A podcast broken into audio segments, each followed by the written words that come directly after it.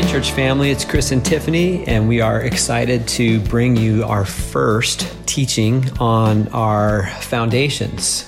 And we'd like to ask you, if possible, to follow along in our vision statement that's available online at our website.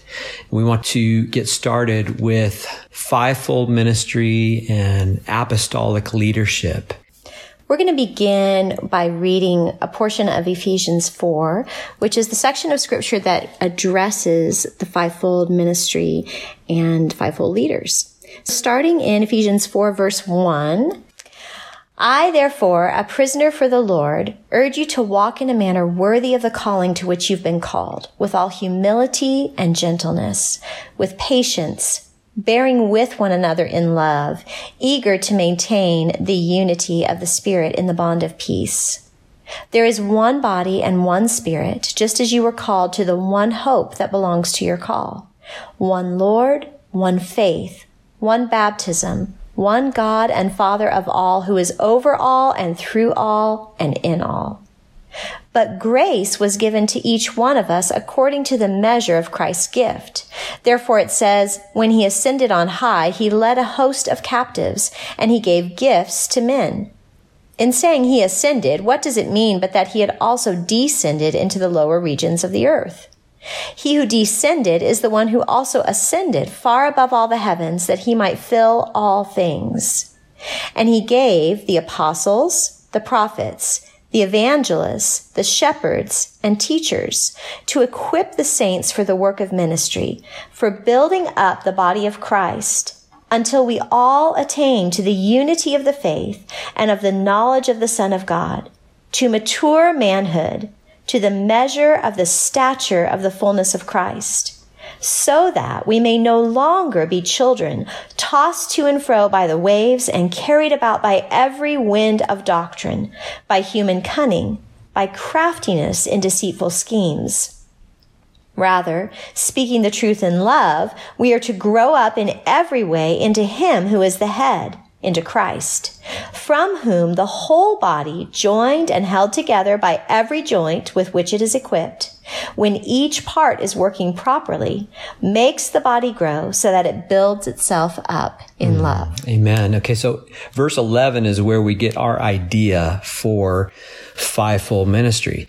And this is not a unique thought for us to our church. This is a, a pretty common idea, the fivefold ministry. However, it is worth pointing out that the entire church doesn't believe this. For example, there are many who believe that there were actually four gifts mentioned here, not five, because Paul says, and it was he who gave some to be apostles, some to be prophets, some to be evangelists, some to be pastors and teachers. There are some who believe that pastors and teachers is one gift, one entity.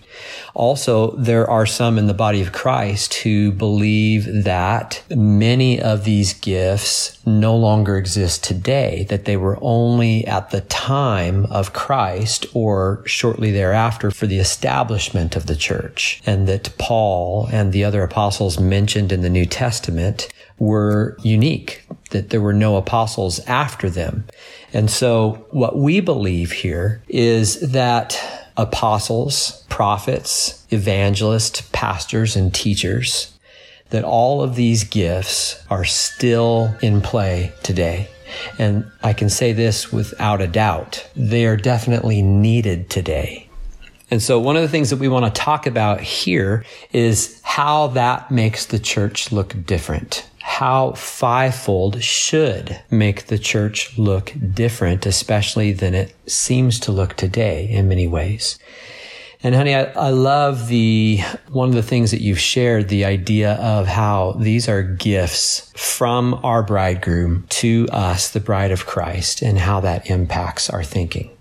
Yeah, I think it's such a powerful concept to step back, especially for those of us who haven't had a lot of experience or exposure to this idea of the apostles, prophets, evangelists, pastors, and teachers creating a foundation for the church.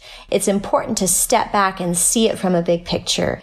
And one of the things that the Lord spoke to my heart in regards to the fivefold ministry was that his relationship, the relationship of Christ with the church, is this epic, large scale love story. It's a love story that literally takes our breath away. It's a story where the hero has given his life for the one that he loves and he is coming to ransom her from slavery. And now as preparation for the marriage ceremony, he is giving to her all of these gifts that she will need to prepare herself for her bridegroom. Mm. And the Lord just has impressed my heart with the strong picture of an epic love story, this kind of sweeping saga where there's trial and there's difficulty and there's suffering and there's victory. And in the end, your breath kind of gets taken away by the beauty of what you've seen.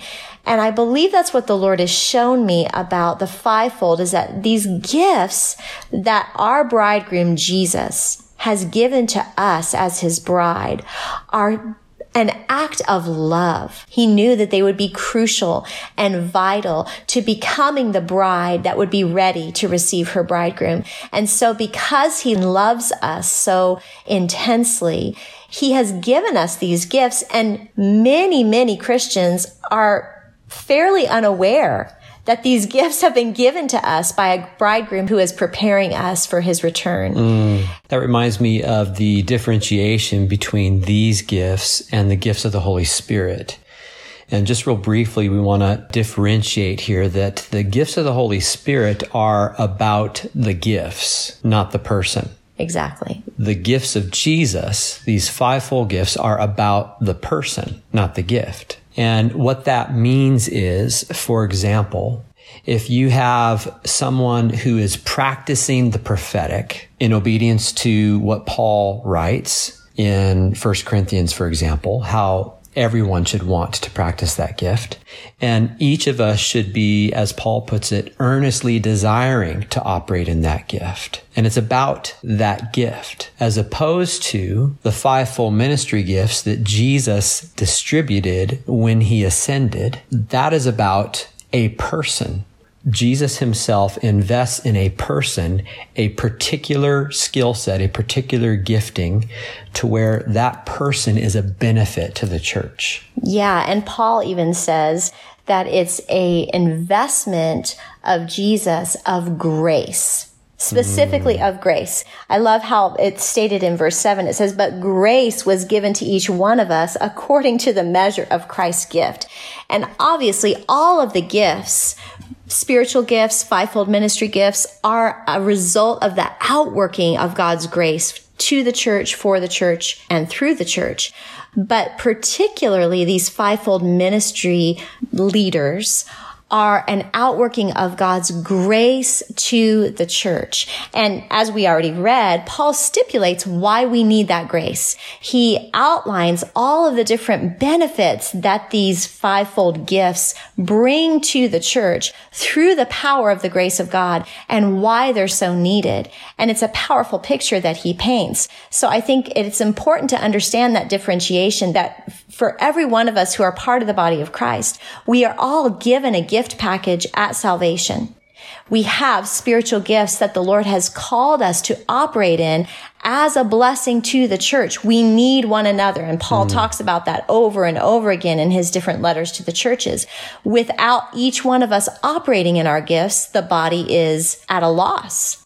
But in particular, these gifts of the fivefold ministry, they are the person that God has invested or called to this position with his grace and by his grace to be a foundation layer for the church and, and provide that stability and maturity that those gifts bring. Yeah, that's beautiful. I think about how the way the church in general, especially Western church operates today is essentially a pastor teacher led congregation where that pastor teacher is essentially the same thing as the CEO of a corporation. And what our expectation is, is that this one person will have all of the gifts needed to build up the body of Christ. in addition to having administrative skill sets, management skill sets, everything needed to run a church. And it's no wonder that pastors often become completely stressed out. And I believe the, the number that came out about 10 years ago from Barna uh, research was 93% of pastors' wives regret that their husband is in the ministry. How did we get here? If you study church history, there's some really interesting turns that we've taken through the centuries. But I would say this, I would say that for at least several centuries, we have been focused on orators. Those who have a gift of communication. And what we do is when we see someone with that gift of communication, we say, you can teach. You do this really well. You should be in charge. So now all of a sudden we've taken someone who has the gift of teaching and we've asked them to operate outside of their skill sets and they can do that for a while. But in the end, it's too much to ask of any one person. That's why Jesus gave all of these different gifts to us, the church, so that it wouldn't become a one man show. We don't have that example in scripture. We have churches that were founded and aided by apostolic leaders. And then right there within the congregation, the apostolic leader would raise up shepherds. He would call them pastors. And that word pastor also is used in the context of an elder or a shepherd, an overseer there would be many of those overseers, not just one. There would be teachers who were raised up. There were evangelists identified. And all of these gifts were functioning in the New Testament in order to build up the church. In many ways, we don't see that today.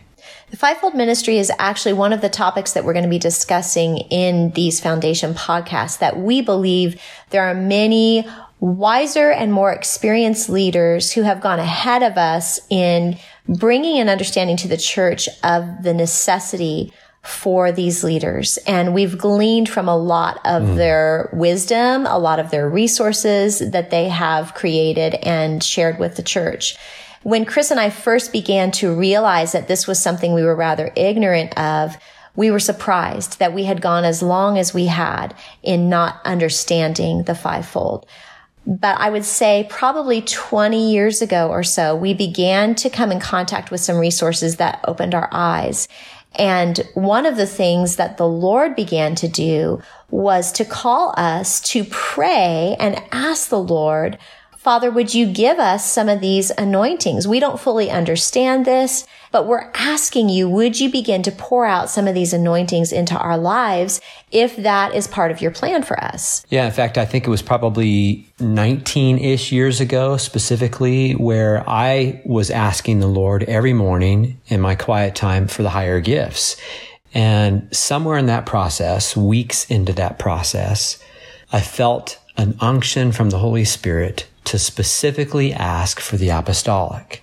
And I remember, and I talked to you about this many times, I had no idea what that meant. Matter of fact, the only image that would come to my mind when I think of the apostolic was a missionary. And I didn't want to be a missionary. So I didn't know why I was praying for this or asking for this, but the Holy Spirit was leading me day by day to ask for this gift, to ask for the higher gifts and specifically for the apostolic.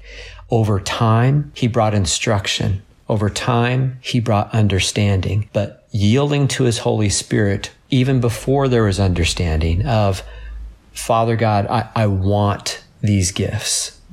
Yeah, you know, I think with as much discussion as we're having about the fivefold, it could be easy to begin to take a tangent as a church and focus our sights on wow, okay, well, the fivefold ministry is really important. The apostles, the prophets, the evangelists, the pastors, and the teachers, they provide the foundation of the church with Christ as the cornerstone. So we really need to be seeking after these things and looking for them and growing in them and chasing them down.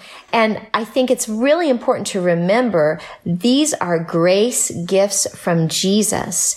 And so we can't manufacture them. We can't be chasing after them in our midst as a church. We just need to let Jesus pour out his grace on us And as we walk together as a family, as a church family, we will begin to see the grace of God highlighting one or another of us. And we'll all begin to realize, oh, that person has an evangelistic anointing on their life. Perhaps they're even a fivefold evangelist. In other words, that gift is important to a greater scope of the church than maybe our 12 families or our 10 families.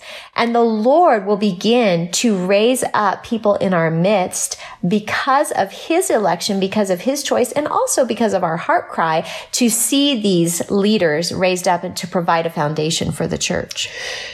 That's so true. Jesus does this. And our focus is to lean into him and who he is raising up and for what purpose. We don't do it. We can identify somebody and say, gosh, we think we see these gifts, but Jesus makes it very apparent when he is distributing these gifts on people. And here's another thing that is really important to understand is that we could get this wrong.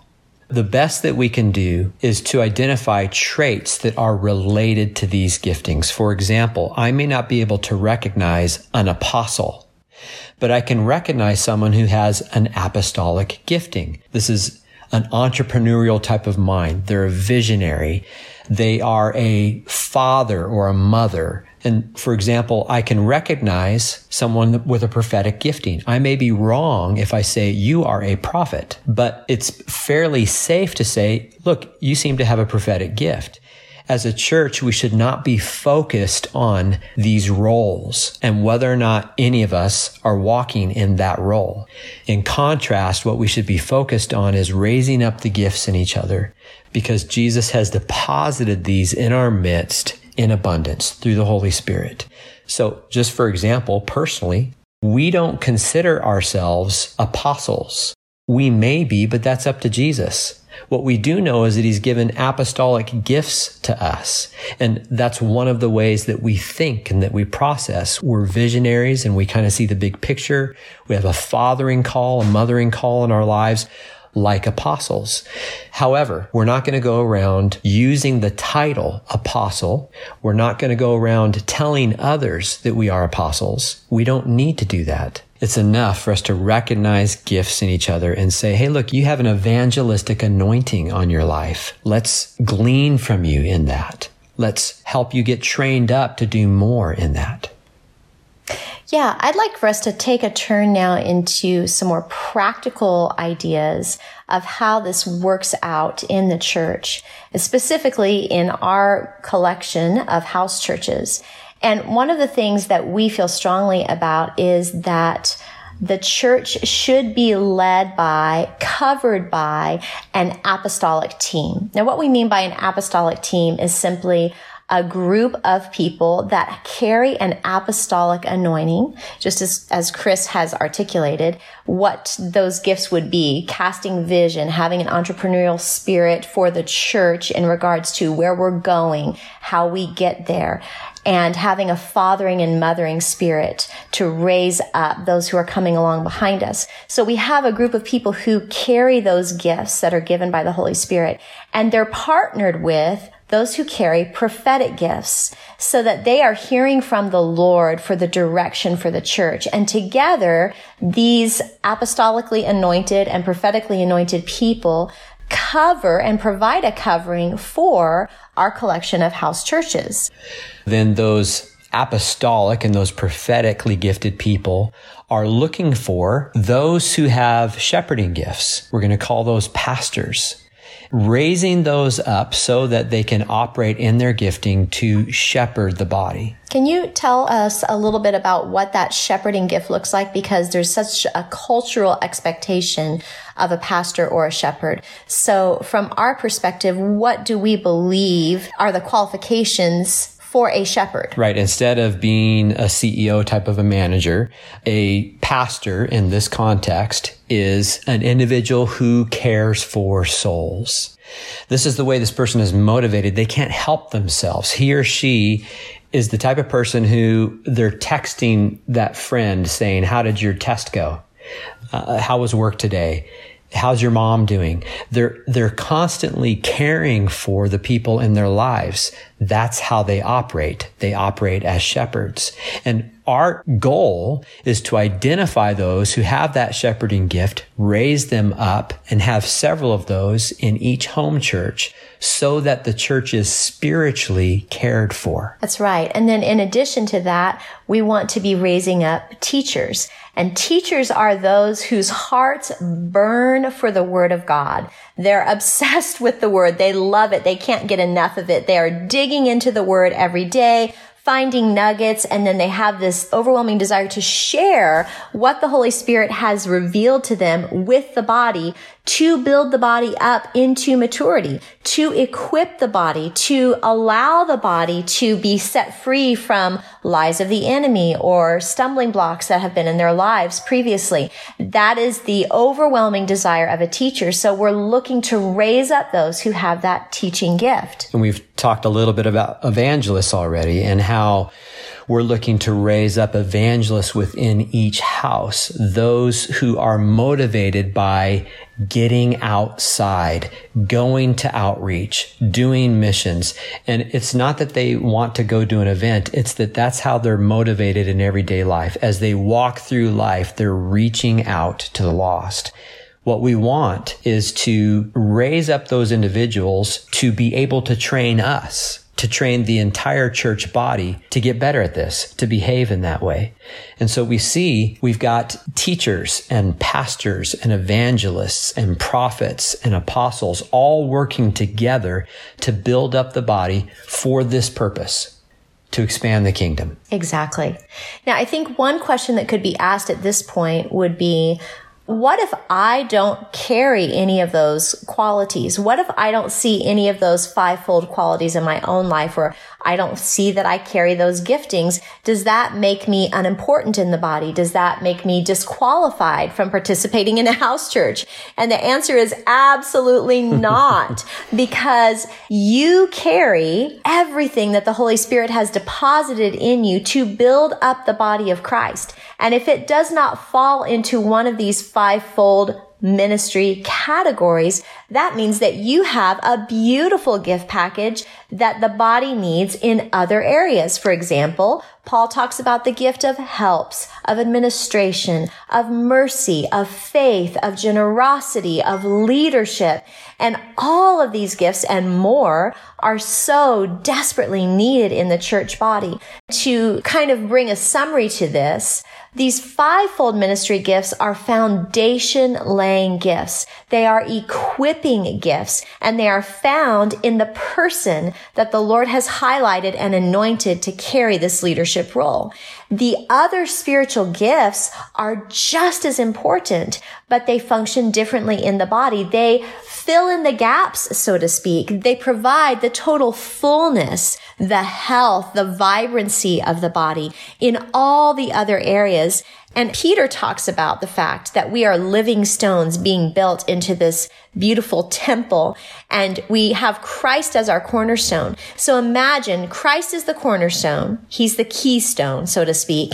And the apostles, prophets, evangelists, pastors, and teachers are the foundation laid on top of that cornerstone. And then all the other gifts build up the body into this beautiful, glorious temple. So every single one of the gifts are needed and absolutely necessary. Amen. Yeah, we're talking about one person is not more important than the other. These are gifts from Jesus, but each person plays a pivotal role in building the kingdom. Each person, regardless of whether or not they're a leader is called to build the kingdom.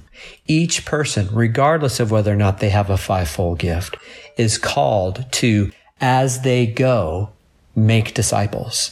Amen. That's the call on all of our lives. And the bottom line is fivefold ministry leaders must operate in grace. And there must be an underlying motivation of agape love.